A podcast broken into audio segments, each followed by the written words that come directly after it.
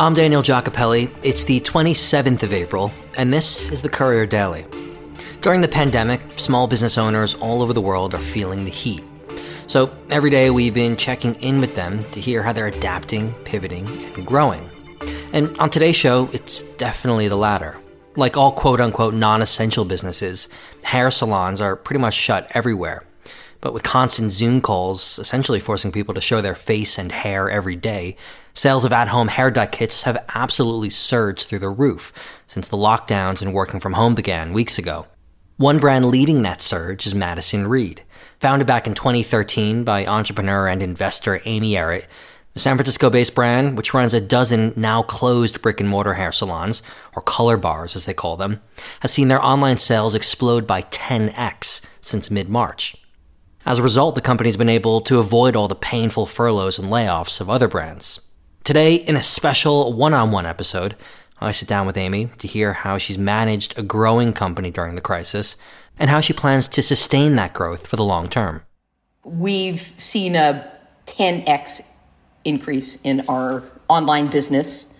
Obviously, we've closed the stores that we've had, and we've also we are in Ulta, an exclusive relationship with Ulta, and so those 1,200 stores have also closed. But Ulta.com is on fire, and our direct to consumer business is up 10x. Yeah, I mean, up 10x, that's insane. And, and I want to kind of walk through a few areas of the business from, you know, from sales to, to content to, you know, brick and mortar. So sales up 10x, that's because people are at home. They obviously can't go out and visit the salon and they're just getting stuff straight to their home, right? Yes.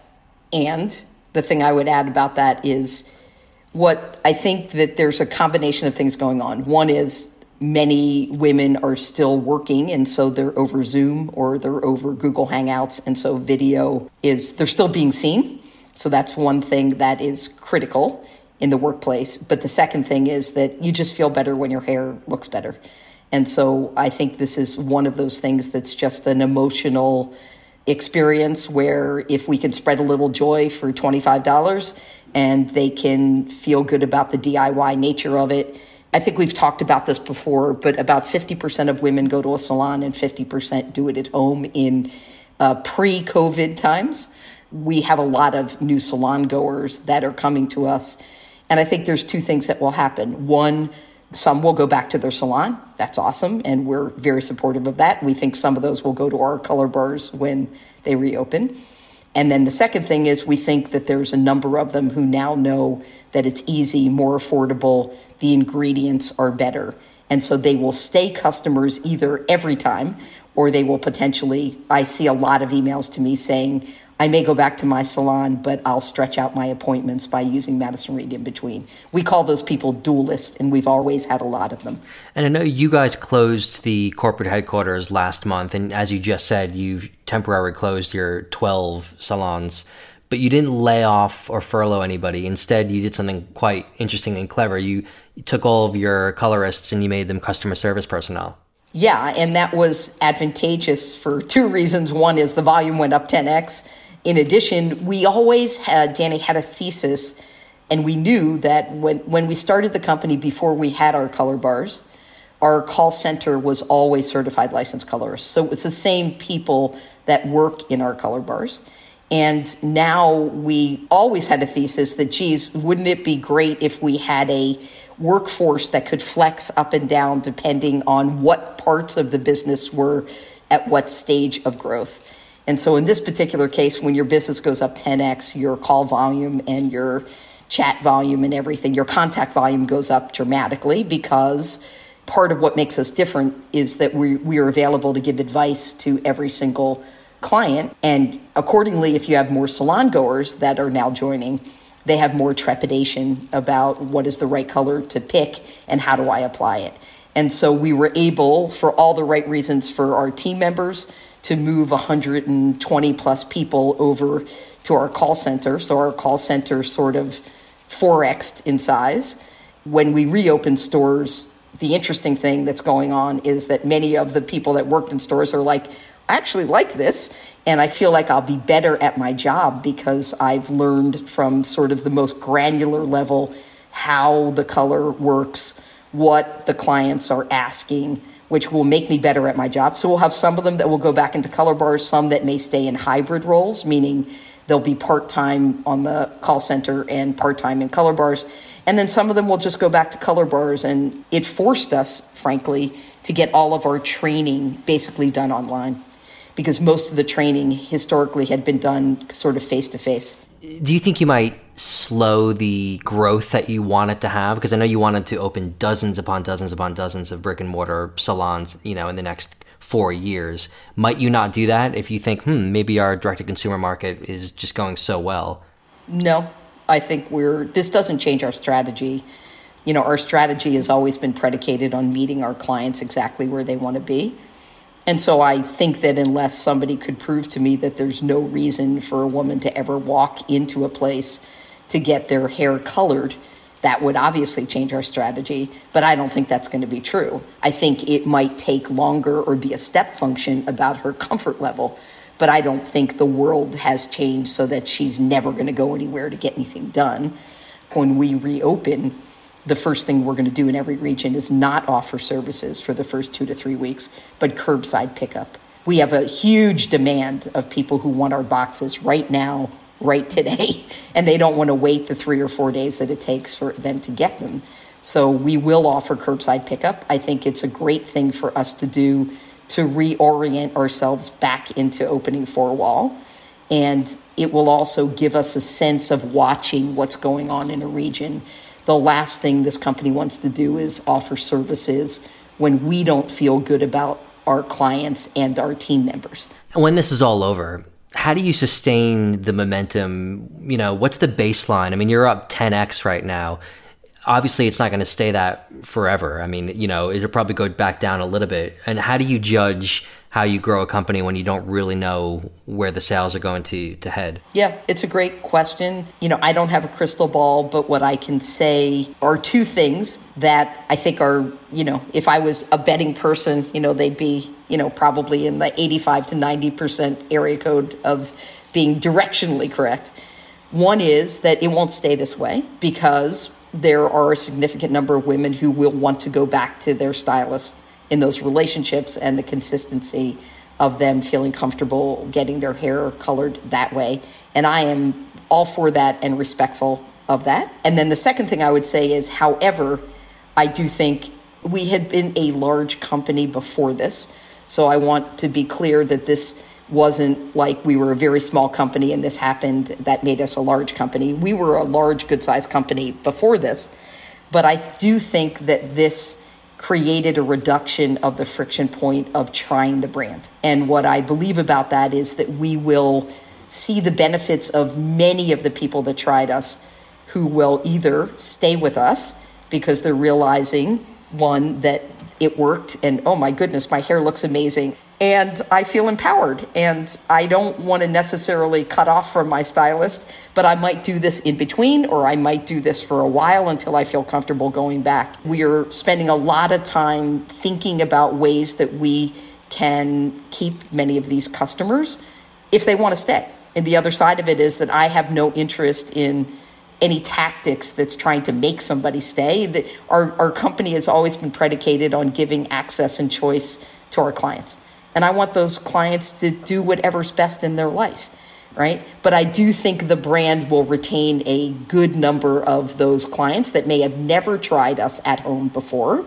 And I certainly believe that our color bar business will benefit dramatically for when we're reopening our color bars and people have now tried the product and they're like, geez, I love the product results. I don't want to do it myself. So let me go into a Madison Reed color bar. You know, we spent six years building brand equity.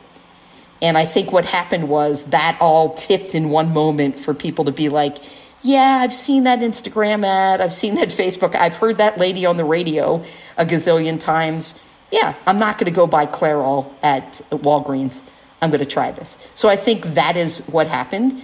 So, you know, do I believe that the 10x stays forever? No. And that would be, you know, abnormal and not, you know, I don't know anybody's business that ever does that when there's these moments.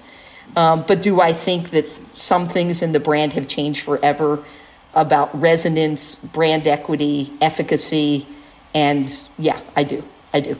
Finally, I mean, what have you learned as a, as a leader, as a CEO in the past couple weeks? I mean, I imagine your employees have been really happy to know that they're not being furloughed like every other company on the planet. I mean, has this made you a better leader or what have you learned during this period? Yeah, Danny, it's it's actually thank you for asking. It's such an insightful question, honestly. There are sort of three categories that I'd say that have changed me personally and you know, I have this theory about leadership. It's not hierarchical. You know, I've known that my entire life. Leadership is actually every person's a leader right? Every person in the company, every colorist, every person on the client interaction, every person who's been trying to get boxes to people, you know, in time for them to do their hair, even when FedEx and DHL have half the number of people working because of social distancing, which makes sense. All those people are leaders. So anything I'm going to say in the next three categories are, yeah, Amy's learned a lot, but I think everyone's learned a lot.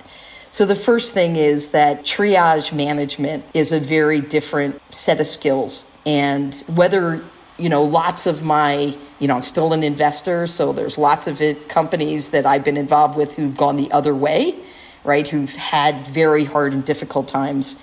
You know a lot of our team members have partners who have lost their jobs right? That, that's been devastating we're dealing in triage management in our fulfillment center, not wanting people to break social distancing and getting people sick. So, where is our moral compass on that, right? Like, we make our color in Italy. So, you know, there has been triage management to make sure that those boxes are getting on a boat and getting here so that we have product for people.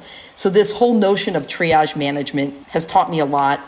And what it's taught me, for the most part, is that it's not any different than how I lead every day, which is not just from the head, but the heart.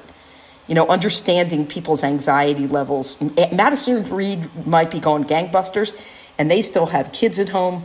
They still have financial stuff that's changed for them. Maybe a partner's lost their job. They're worried about health and safety. Maybe their parents got sick. Like, there is a multitude of stuff, and triage management is just an interesting thing that has to access one's heart, not one's head. Number two, is rapid growth exposes all the good things and the challenges. You know, I probably would tell you that our business accelerated 14 to 18 months in two days.